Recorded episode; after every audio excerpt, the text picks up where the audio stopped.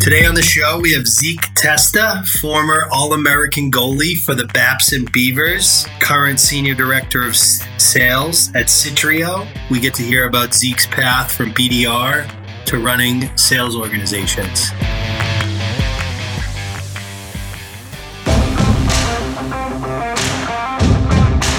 I'm JR Butler, co founder of the Shift Group, and you're listening to Merchants of Change.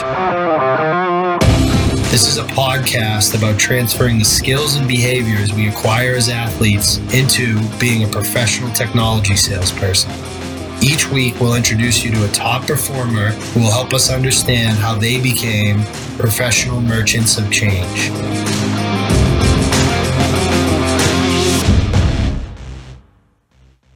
What's up, kid? How we doing? What's happening, brother? Good. How are you? Good, man. I'm excited. We got Zeke Testa here today. Zeke, thanks for joining the, the show with us, my friend. Yeah, JR, John, uh, great to be a part of this. Thanks for the invite. Looking forward to our conversation today. Absolutely, absolutely. So, so Zeke's another another Massachusetts guy, John. Um, Zeke, you you grew up in uh, in Wellesley, Mass, right? I sure did. Yeah, I uh, my friends make fun of me today, but uh, I haven't gone too far from home. I grew up in Wellesley, Mass. I went to Babson College in Wellesley, Mass, and my wife and I moved back to Wellesley, Mass back in 2019. So haven't strayed too far from home, but love every second of it. That's for sure. Everybody I grew up with, their goal is to live in Wellesley. So you're doing something right, dude. Yeah, I was going to say that's a nice part of Mass. I, am from Mansfield, Zeke, so I'm uh, yeah, I'm familiar with that. But did you so t- talk a little bit about your background? Did you go to Wellesley High or did you go to private school? Talk about kind of growing up there and what you're up to yeah. at Wellesley. Yeah, no, good question. I mean, my background, I went to Wellesley Public Schools, went to Wellesley High, graduated in 2008. Um, to further my academic and hockey aspirations, uh, I decided to pursue a post grad year. Uh, so I went to Berkshire, uh, the Berkshire School out in Western Mass. So I did one year there, um, and ended up, you know, falling in love with Babson, uh, Jamie Rice, and decided to pursue, you know, my collegiate career and academics and athletics at Babson College. But I loved growing up in Wellesley. Um, you know, some of my best friends today are my high school friends that I grew up playing mite hockey with in, you know, Wellesley youth hockey. Um, we still skate today. You know, we have a game tonight where I'm still skating with some of my buddies that I played youth hockey with. So love the community, uh, love the town. The location is great. Um, I just couldn't say enough great things about my experience. And I think that speaks to why we moved back here. You know, I have two kids now and we want to give our kids the same type of experience that I had um, coming through Wellesley. So very appreciative and thankful uh, for my experience. Did, did your wife grow up in Wellesley too? No, she grew up in Connecticut. She's from Connecticut. We actually met at Babson though. Um, she was getting her MBA. I was in coaching field hockey and lacrosse, and I was coaching ice hockey. So that's where we met. Ah, very cool. Now, obviously, I know Berkshire. I, I played at Cushing. We used to drive out to Berkshire, and we had some awesome barn burners out there in hockey and in football. So, were you uh, were you a, a good student at, at Wellesley at Wellesley High School, or did you go? Was part of it academic for Berkshire? Uh, to answer your question, no, I was not a good student. I'd say I was an average student to below average student, and I have no one else to blame but myself. And I think um, it really came down to I mean, if you think about it, the way I like to think about it today is I was a good student for the amount of work that I put into it, right? Where I didn't apply myself as much in Wellesley at Wellesley High as much as I probably should have, um, and I got the results that I put into it, right? Um, so I was a B minus C plus student, and I didn't have the structure. I think at Wellesley High School, and that's by my own doing, for to be ready for the college curriculum and work life balance and needing to manage your own schedule, carving out time to get your work done, but then you also have to balance the athletic schedule. Um, so I needed that extra year from a developmental standpoint, academically, most importantly, um, but also athletically, you know, because I wanted to play or I had aspirations to play a high level of collegiate hockey. Um, and I didn't think that that was going to be possible out of Wellesley High. So I kind of knew heading into my senior year where other people are looking at what colleges do I want to go to. I didn't even look at colleges. I only looked at prep schools because I knew that that, that was the path I was going down. So, um, and I visited, you know, the uh, the Salisburys, the Kent, um, you know, those schools, and landed on Berkshire. Just really fell in love with the place and uh, the coach over there. So had a, I couldn't say enough great things about my experience. I know other people might have other comments, but I really embraced the PG year um, and got the most out of it. So very, very. So Zeke, a lot of our listeners do they do junior college or they uh, you know post grad or prep school or things like that. So when you got to Berkshire, did you have any idea what life was after that, or was it hockey the whole time? Or can you talk a little bit about what your thoughts were in prep school? I mean, you go from uh, you know five days a week at Wellesley High, where that's that's it's similar in every other town, but at Berkshire, we get went to school six days a week, right? So you talk about someone that didn't love being in the classroom, and all of a sudden I'm signing up for something where I'm going to class six days a week. You have half days on Wednesdays and Saturdays, so you can go travel to play sports, but you're still going to school on Saturday morning. Um, for me, it was definitely an adjustment, but it was a great bridge from I think being thrust into a competitive as competitive of an academic uh, curriculum or schedule as colleges. It's a good balance intermediary between jumping in from high school straight to college, where that post grad year, yes, it's helpful from what you learn in the classroom, but I think it's more helpful from what you learn in terms of schedule, structure. You know, how do you build on that structure that you create? You know, you're forced in mandatory, you know, your mandatory work studies or working work uh, you know, study study group study sessions from eight to ten every single night. You know, that's you know quiet time. So that ty- those types of habits that were forced upon me um, stuck, right? And um, they definitely uh, played a big part in terms of preparing myself to be somewhat successful in college. And you know, I wasn't. I'm not going to say that that carried me to be a you know cum laude student or graduate cum laude from Babson, but it definitely helped in terms of understanding how to balance the workload, setting aside time, knowing how to be efficient in that time. So uh, it, it, was incredibly helpful uh, getting that extra year there. Absolutely. Babson is like it's one of the best schools in the country, Zeke, and like I similarly like I never really went far from home either. I grew up in Central Mass. Grew up my all my grandparents were from Worcester. Um, so like for me, Holy Cross was always something that like I strived for. Honestly, like I would spend summers up there working out. Like I, I like that was my goal. Was it similar growing up in Wellesley? Did you guys view Babson the same way? Was like was yeah. or was it like I know Coach Reiser, he's unreal. Was it was it more about Coach Reiser or was Babson always something that you were like, wow, that would be amazing if I could go to that school? Yeah, it, you know, looking back, I, I realized how I had been a part of the Babson, Babson college skating rink at least for my entire life. You know, that was the first place I ever skated where you know I was doing mini mites there. I was doing learn to skate at the Babson Skating Center. Um, I used to go to the Babson hockey games. My uncle coached at Babson back in the '80s, Steve Sterling. So I'd always, you know, I'd always been around it. And it's funny you asked that question because when I was playing at Wellesley High, I never thought I would end up at Babson. And I I always looked at those banners that they have on the wall, and it's the NESCACs, the other schools in the ECAC. And it's like, oh, where do you want to go? And you know, it was funny because one of the guys that works at the rink was like, "Have you ever thought about playing for the one in the middle of the banners, which was obviously Babson?" And I was like, "You know, I never thought about it. Um, maybe it was from an academic reach standpoint, or just being in Wellesley. Um, but I'd been so around it my entire life that you know." When Coach Rice called me and said we can get you in, you know, I didn't. Even, I don't even think I let him finish the question before I said, "Yes, this is exactly what. This is where I want to be. This is where I want to go. This is what I want to do." So, um, I think subtly, it was always something that I was excited about pursuing or having the opportunity to doing it. And then once it became a reality, it was a no brainer, an absolute no brainer for me. Yeah. Yeah, I, I can see that. I, I, and the first time I skated was at Holy Cross too, so we share that in common. That's really cool. Um, you talked you talked a lot about like your habits as a student and how they changed. Like obviously you had an unbelievable hockey career, Zeke. Like how how did you approach hockey differently than you approached being in the classroom? And like looking back now, do you see kind of how, how you could have applied that? For sure. Yeah. I mean, I try not to go through with any sort of regrets, but right. I think if there's one thing that I would say that I, I wish I did a better job of in in college was applying myself more academically.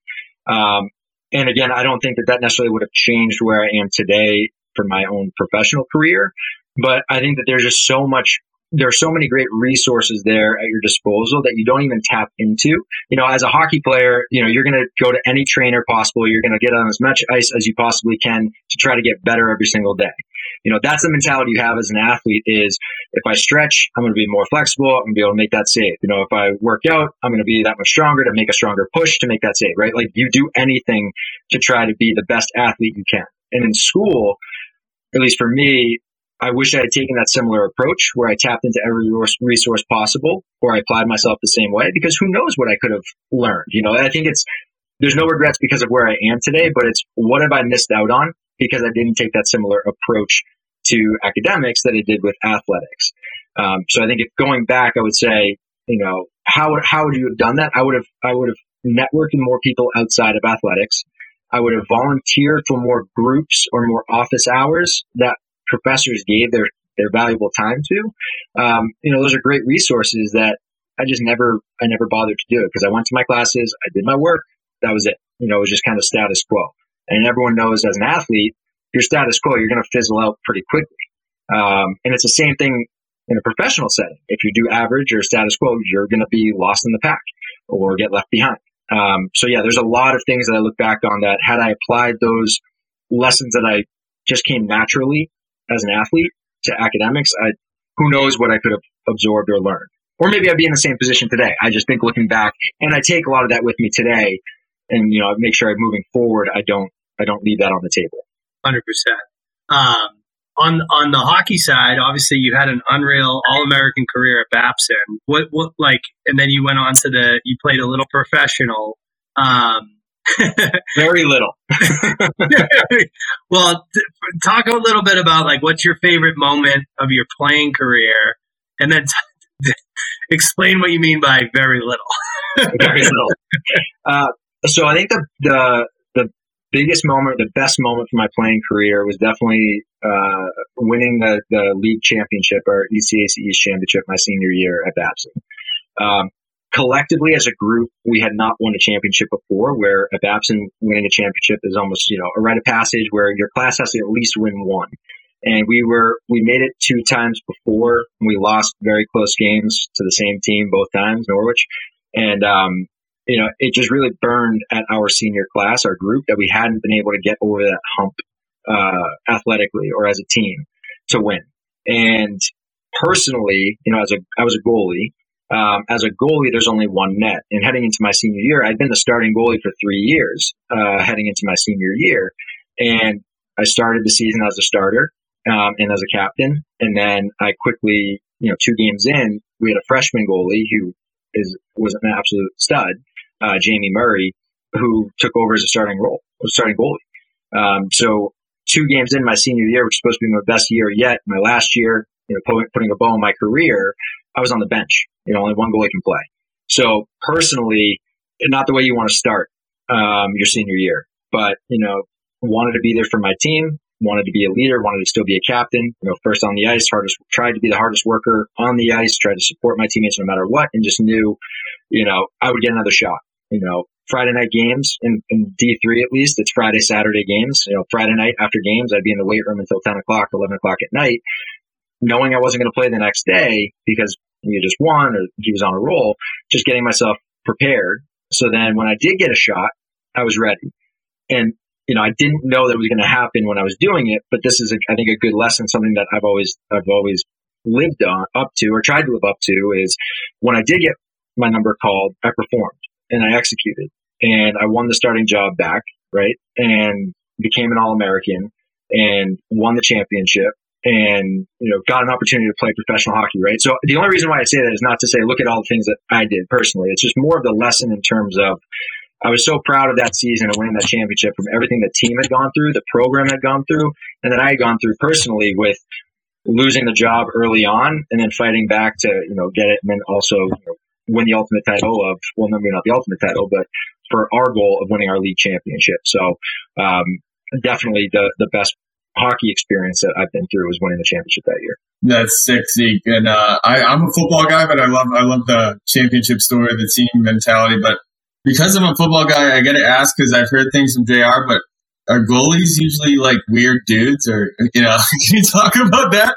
Like, everybody's like, yeah, I play hockey, and they say I'm a goalie, and it's like, oh, okay. So yeah, I would say a lot of my. I mean, it's not the first time I've heard that. Um, I would say my friends always say I'm I'm an outlier. You know, you're not you're not you don't fit the goalie mold.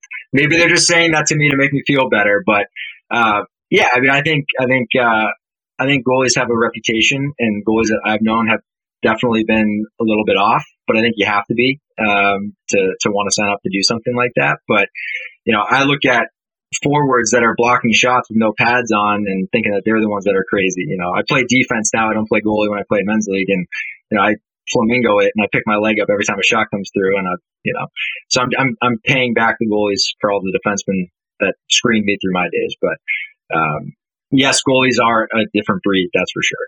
Yeah, you sign up to get in front of a hard disc, John. Like you gotta, there's gotta be a little bit of a screw loose there, man. Like it's just that's just a fact. It's just like you know the cost of doing business a little bit. Kind of uh, like a slot receiver in football. I don't know who signed up to be a slot receiver in football. Right, right. Who's coming through the middle on purpose? uh, so, so Zeke, you're you're an All American. You're at like one of the best schools in the country and you probably just can't wait to get into technology sales. Am I right? Like, is that is that kind of where your head was the whole time, or what? Four years training to be a, a, in SaaS sales. Absolutely, that's what I was dreaming about. that's what I was dreaming about. Yeah, no, I had um, I had no idea what I wanted to do when I was in college. I had no idea. I was so focused on hockey hanging out with friends, you know, enjoying the college moments that I think are super important, like incredibly important. But I was not thinking what what was I going to do once this ended. Um, and everyone uh, is met with that reality at some point. And that's when you start thinking about, well, did I really put myself in the best position to pursue a career that I wanted to after? And I think that's the hardest part. What do you want to do after you graduate? It's so easy to say, well, find something that interests you. Well, I'm interested in hockey, right? That's what I was interested in at the time. So I pursued that for a little bit. I was fortunate enough to go play down in Florida in the ECHL. And again, I'll say play very loosely because I played one preseason game and that was it. Um, I stuck around because there was an injury in the NHL, and as a goalie, you just rise with the you know with an injury. You stick around once you got healthy. See you later. Bags were packed. I was driving north, and then I got into coaching because I didn't know what else to do at that time. Um, excuse me, but uh, I got into software sales through my network, right? And I think this is a it's a big lesson for people that are going through evaluating their own options of you know where to look, who to reach out to, right? So I, I reached out to my family, I reached out to my friends, and started talking to them about companies that they've spoken with or that they've worked for. Um, so I really just opened up my network and that resulted in two jobs, like two job opportunities that I applied for. And that was it. Right. To me, it was, hey, these are people that know this and this is where I'm going to apply.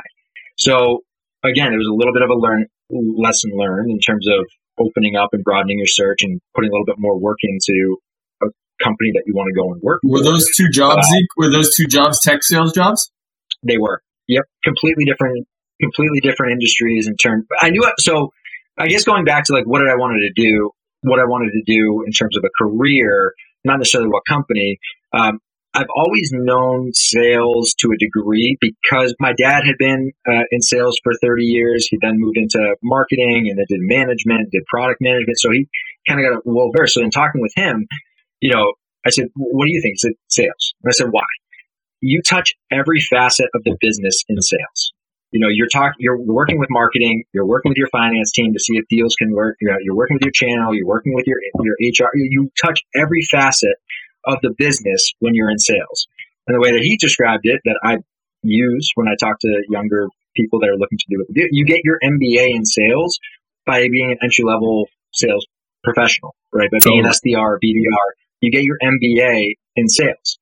And you learn other areas of the business that if for some reason is more interesting or exciting for you, you can move over that, right? Um, so I just found that this was a great foundation to start in to absorb as much from a company as I possibly could. And the best way to do that is to understand how to talk about it, understand how to pitch it, and get someone to buy it, and then listen and learn from your customers about what they enjoy about that, and apply that to you know your message. So I just think it's such a good foundation. It was such a good foundation in you know propelling my career. Yeah, but Zeke, I think you're in a.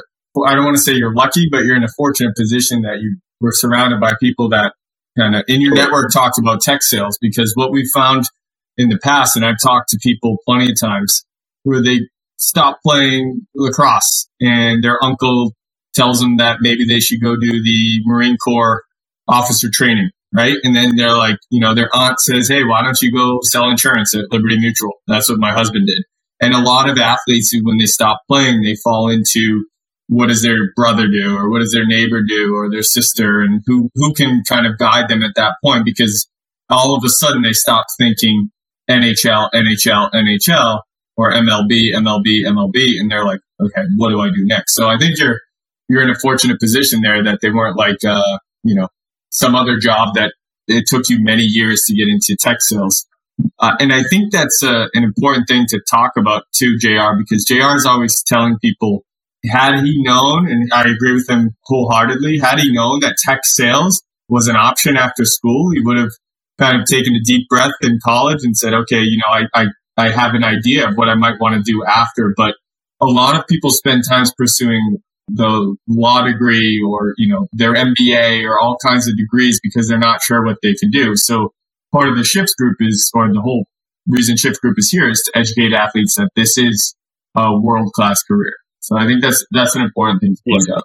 Yeah, and I think just going off, I, I couldn't agree with you more. And I think going off of that too, as an athlete, you tend to you want to be part of that team. So you look to other people on your team and what are they doing, right? So if you have a group that have been successful before you going into a certain career path that you know what they've done as athletes, as people, as a part of a team, and they're successful in that, you want to be a part of that, right? So talking back about the shift, like that doesn't exist for something for someone like me back in the day. But had I known about it and I'd seen, oh, a player from Trinity was a part of the shift group, got a tech job, a tech sales job, and is making a ton of money, being very successful. However, he may measure success. You know, for me, that's I want that. You know, I know what that I know what that mold looks like. I can do that.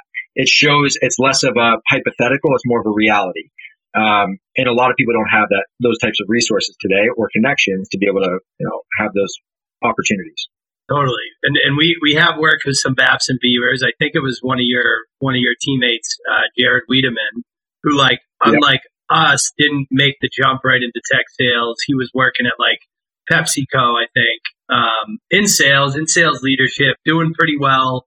But you know, started to see guys like you, guys like Baldy, guys like Rochi, you know, Terry Woods. There's Babson's unique, John, and like there's a lot of guys that played hockey at Babson that actually end up in tech sales. They've got a bunch of alumni that kind of push push the people there. So I think you know Zeke was definitely lucky in that. But Zeke, like stepping out of that like Babson kind of bubble a little bit, like what advice would you give to some of the kids that are listening to this in terms of like what what should they be doing outside of calling shift group, but like what other things should they be doing if this is a career that is interesting to them? Yeah, I mean, I think I, I, as a sales leader, I always appreciate when people always reach out to me to just pick my brain for 30 minutes about my own experience. So one thing that I would say is eliminate any fear factor in terms of I don't know this person, I'm not connected with this person. If there's a career path, a company, a position that's interesting to you, even the slightest, reach out to them right? I think it takes understanding, you know, all right, I want to get into sales. What kind of sales do I want to get into? Okay, I want to get into tech sales. You can research a list of, all right, top tech companies in Boston. You can start, that's a starting point. And then you start reaching out to different sales people in different roles, asking for 30 minutes of their time. And I'd be very surprised maybe not at the CRO level or VP of a multi billion dollar company, but I'd be very surprised if a sales professional, someone that played sports too, um, wouldn't give you their time to talk about their experience with you. Um, so for me, it's about taking the initiative and being proactive. And I think that will solve for two things. One, you'll get the, you'll get the information, their experience, you know, what they went through. But two, you're also creating door openings for yourself right? You're connecting your brain, you're expanding your network where if someone that I don't know reaches out to me and asks for 30 minutes, I'm more than willing to give them that time. If I ever have a job opportunity down the road down the road, I'll circle back and say, oh, so and so reached out to me. I know that they're interested in this. They took the initiative to reach out to me, which is bold, which I appreciate, and you have to be in sales.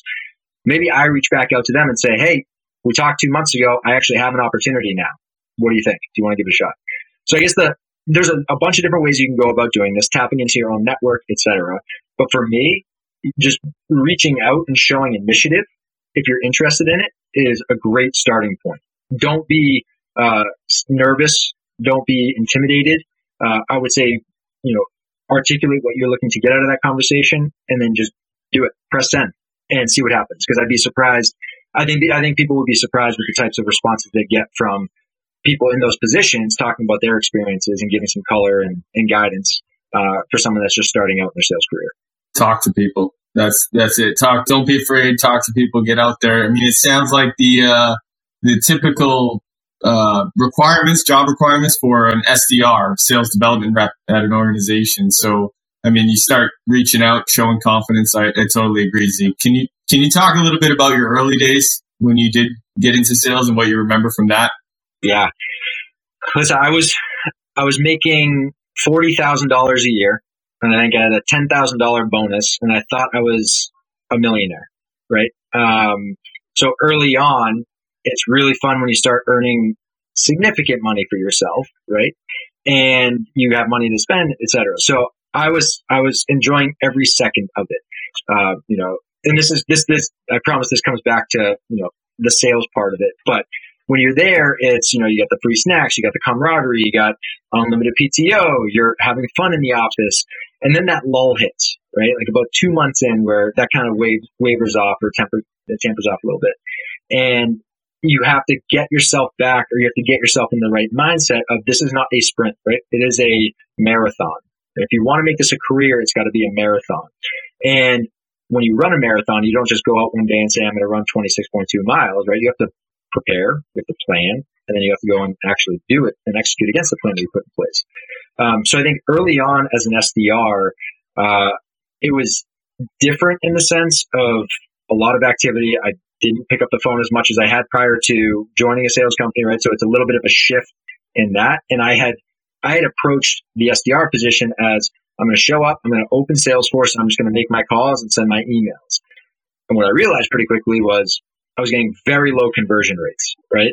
No one was really answering. When I did get someone to connect, I was fumbling it or I wasn't sending it out to the right message, right? So what I learned earlier on, and I was fortunate enough to have good people around me, but it's putting discipline into your day where your day should just be executing off of a plan that you've already put in place versus just showing up and doing the work right? Um, and I think there's a it's a hard difference to make, and sometimes you have to go through the challenges and experience of doing it the other way um, to see that type of failure um, or shortcoming that you're not wanting to or expecting to see.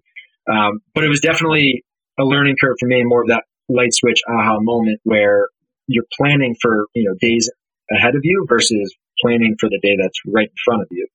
Um, but early on, it was, you know, it's a grind. It's a lot of activity. It's a lot of uh, rejection. It's a lot of uh, I'm not seeing the results based off of what I'm used to for the effort that I'm putting into it.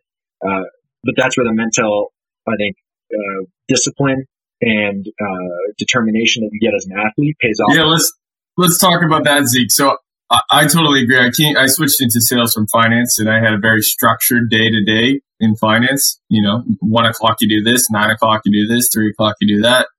SEC needs this by four thirty, whatever it is.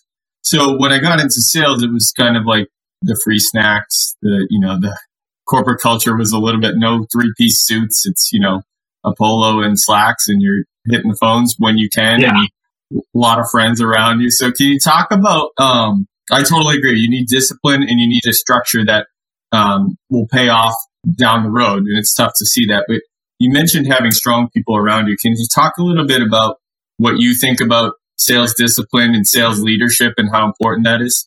Yeah, I mean, to me, it, again, and I've said this before, but I, I'm such a believer in it in anything that you do. But it comes down to the discipline comes, I believe, from time management, right? So how are you structuring your days?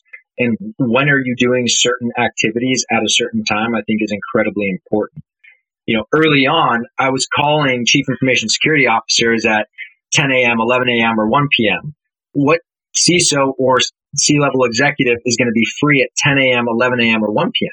you know, they're probably in meetings of their own, so they're never going to pick No up the phone. So it was a waste of a dial because I was a waste of a touch because I was calling them at that time. So it was thinking more, uh, working working smarter versus harder, right? It's not. I do believe in activity. I do believe activity is the king, but it's smart activity. So Zeke, I, I think like a lot of the stuff you're talking about isn't necessarily things like you had to kind of figure that out. You you were doing high activity, not seeing the conversion rates typically like for me I, I, call that operating rhythm and i learned what that meant from mentors did you have some like mentors in your early career that that really helped you develop that yeah absolutely so i was one of the fortunate sdrs that had a great account executive or inside sales representative that really took to my own development and the reason why i say lucky is because i think too far into the i think too common is an account executive or an inside sales representative that has an SDR thinks that the SDR is there to work for them and just source them meetings.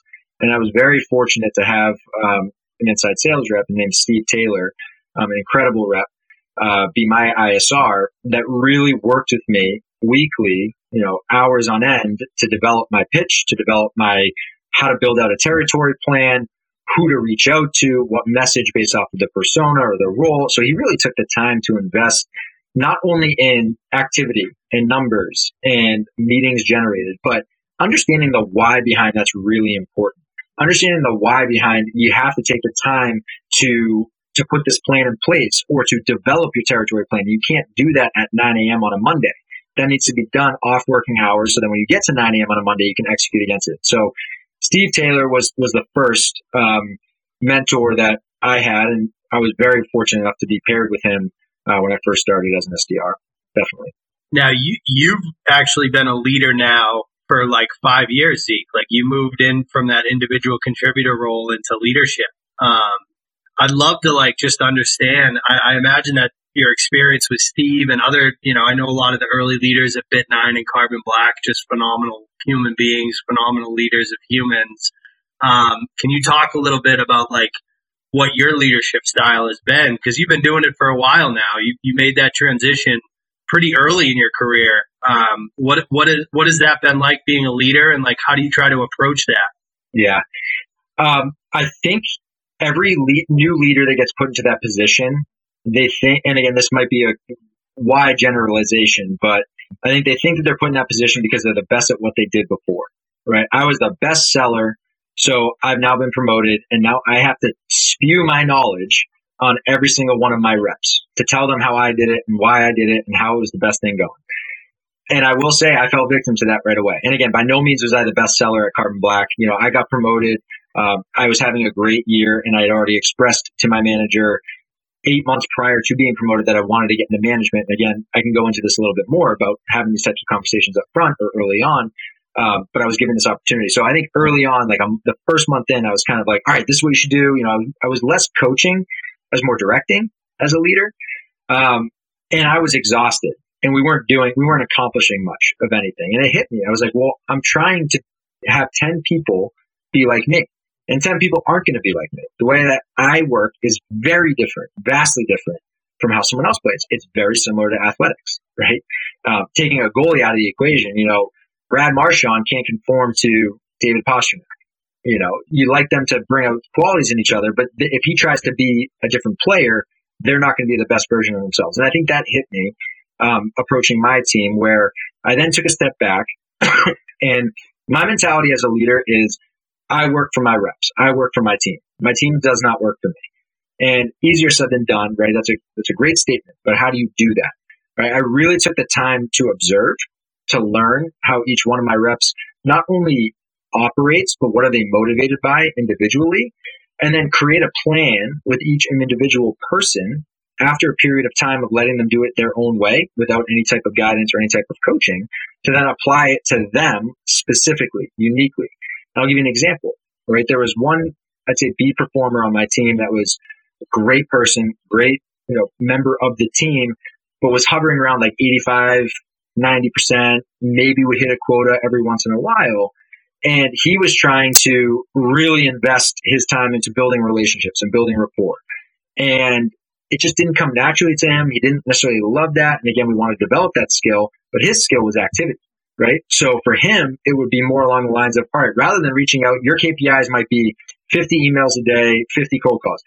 Well, let's change your plan to 100 emails a day, 100 cold calls. So you don't have to build those relationships, just get the volume. Whereas another rep on my team was, it just was natural to her. She was an, she's an exceptional rep, very successful today.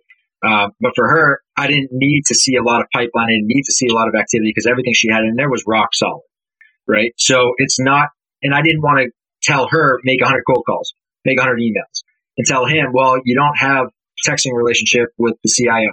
Why don't you have right? So you can't conform how you know the euphoric sales rep to each individual. You really have to pay attention to each individual person as a human being, and then apply you know sales training, sales coaching efforts to each individual.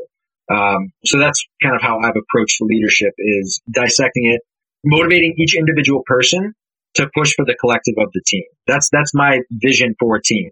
Is how do I get each person competing not necessarily against one another, but wanting to be the best without wanting to step over one another and pushing for the collective success of the team. Dude, well said. That was awesome. That's a very good outline, Z. Thanks.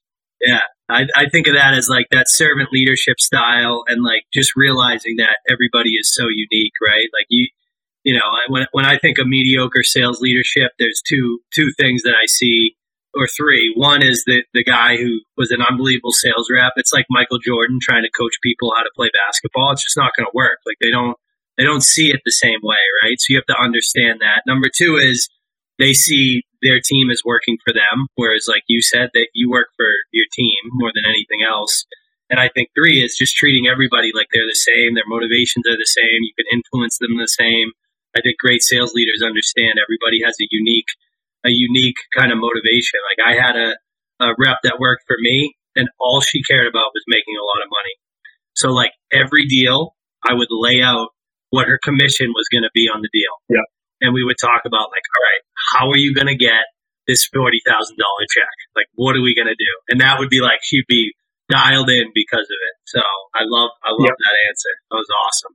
It's great too, because JR is like saying it's spot on, but you started off by saying easier said than done, and it's so true because you know sales leaders they they can it's like Michael Jordan. You can be like, well, I'll just step back and take a three. It's easy, but like, yeah, you you want to kind of do that from a management perspective, but you can't.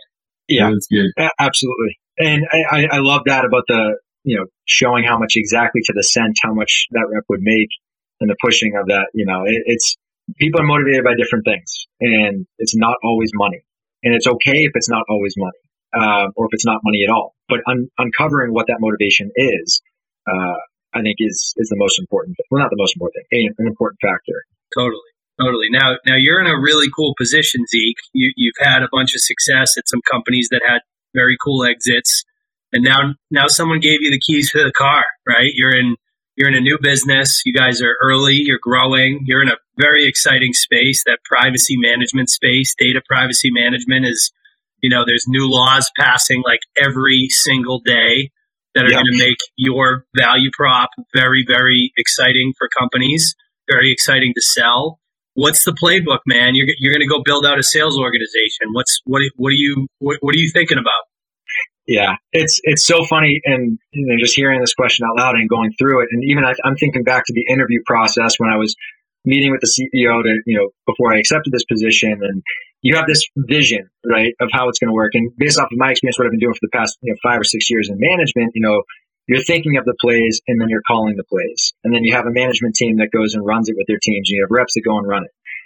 And it hit me when I was doing my first campaign where I was like, whoa, I haven't done this in quite a while in terms of, you know, putting a list of people together and being the, you know, I'm a senior director of sales, but I'm a BDR, you know, like it's, it's such a humbling experience in the best way possible.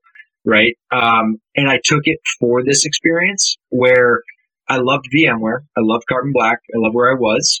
Uh, I could have seen myself there for another 15 years. And that's when it really hit me where it's, all right, I'm 30, two years old.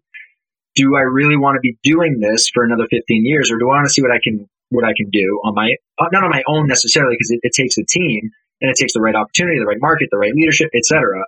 Um, but can I go and build something?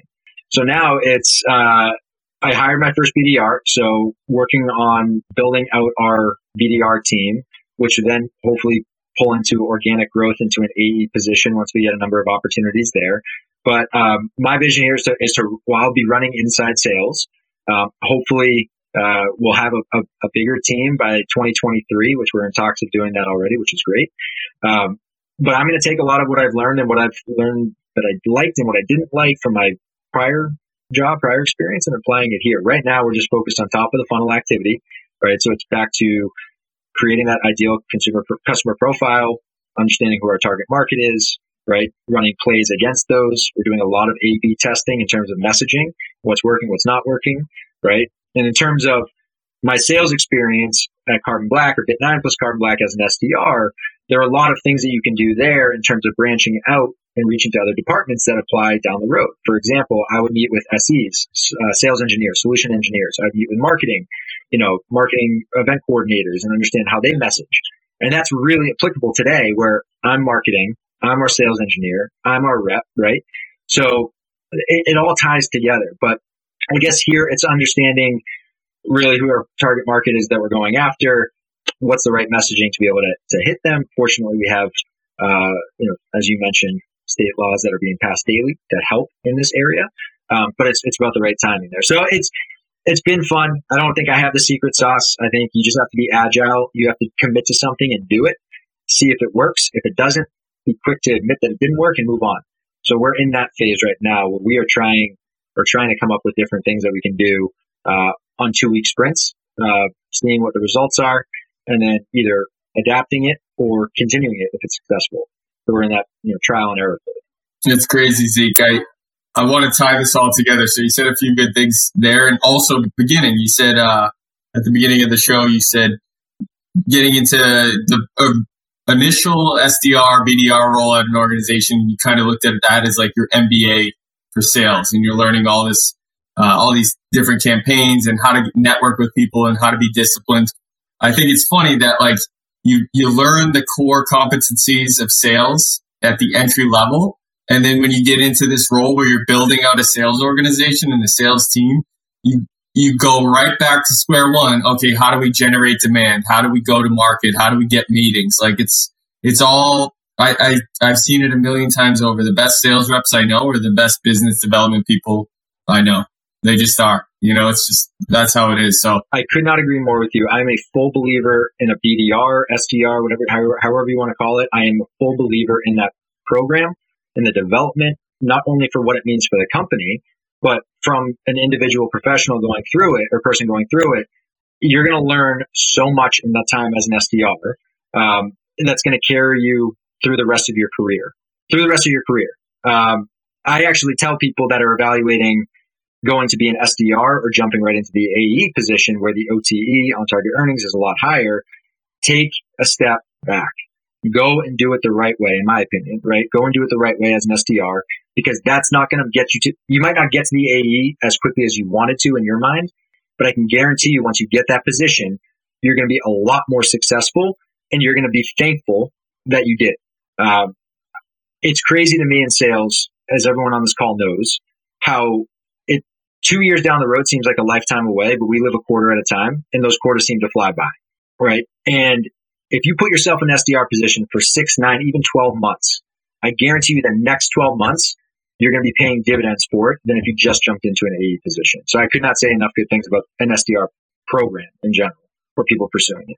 We, we gotta we gotta snip that for Shift Group right there. Um, and by the way, like you know, I, I know a guy that has some BDRs for you when you're ready to scale, buddy. So just let me know. I'll connect you with him. You're, the first person I'm calling, JR. We talked about this a, a few months ago, and we're working on the funding, but um, you're the first person I'm calling because when we're building out our bench, you know, we're going to connect. Absolutely. Can you, uh, Zeke? Can you think of a memorable commission check and what you did with the cash? I can. I can, and I'm I'm laughing because it came right to my mind once you said commission check, and it, it's the first thing I think of, and it's um I was fortunate enough to be in accelerators early um, in 2019. You know, I had a full Q4 being in accelerators, and I got a commission check at the end of that quarter yeah, mm. six digits, $150,000. And it was one of those, um, that was one of those moments for me where, and I don't say that to gloat, but it was, I was really proud of the team and how they, what we accomplished that year. And it was the first time that I was like, this is what they mean about not making it in sales, but the benefits of being in sales. And once you taste that, once you get exposed to it, you never want anything besides it. You never want. You think about winning a championship in sports. Wait till you get a commission check for seven figures, you know, which is not unheard of. Um, I'm sure you guys yeah. on this call have made a lot of commi- big, large commission checks, and that feeling will never go away. And it's not all about money, but it's about what you can do with that money. You know, I used that for a down payment on our house in Wellesley, uh, you know, which got us into Wellesley in 2019, and that's what we wanted to be, and this is the town we wanted to be in. And because of that check, we were able to do that. Um, so Unreal. it's just full circle, and yeah, you never want another taste of it. You always want to be in accelerators. Let's just put it that way. Um, after you see that, you, you sold you sold your way back into Wellesley, kid. That's unreal. exactly. I love it, dude. That's unreal.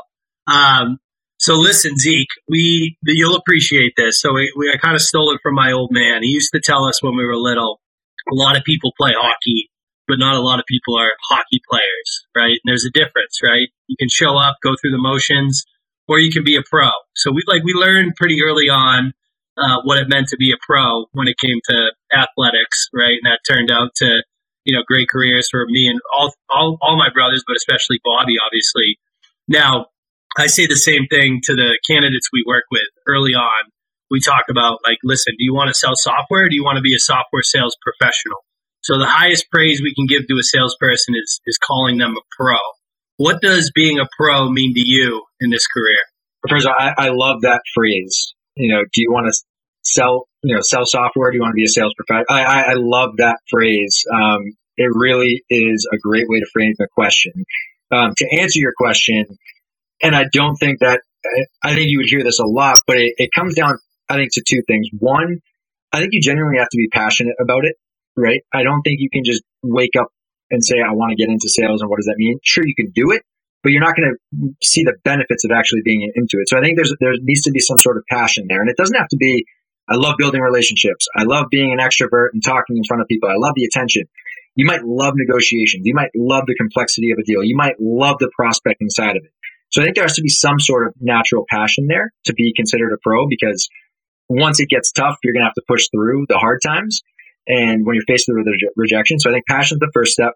Um, and then I think the second is, is, consistency, right? And again, that's the one that I'm sure you're going to probably hear whomever you ask that question to, but consistency. A consistent sales professional or person in sales is incredibly hard to come by, but is the most valuable component to your sales team, right? companies live and die based off of their forecasts, their projections, their targets. And if you have a consistent sales rep, um, excuse me, that's invaluable to the business. Now, unpacking what consistent means is the, is a whole other thing. It, it takes a lot of work to be consistent, right? It's not you show up and you just hit a number. It's what do you do day in and day out. So at the end of the day, you hit that number, right? I always talk about behaviors versus results. To me, if you're focused solely on the results, you'll never get there.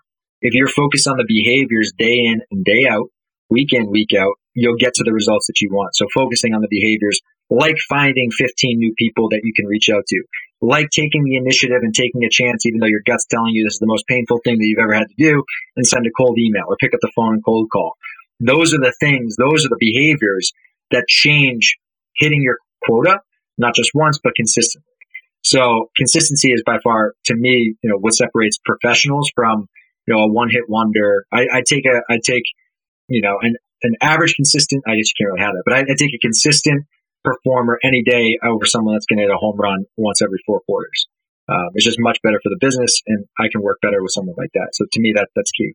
Well said, dude. Passion and consistency, like, boom. I couldn't have said it better myself. That's awesome.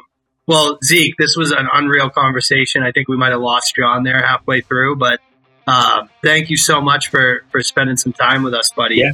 Um, really excited to see what you build, and, and hopefully we get to we get to partner up with you when you when you start really building it.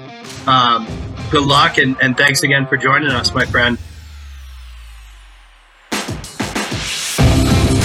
This wraps up this episode of Merchants of Change. If you enjoyed this episode, the most meaningful way to say thanks is to submit a review wherever you listen to podcasts. If you're interested in working with us, please come find us at www.shiftgroup.io.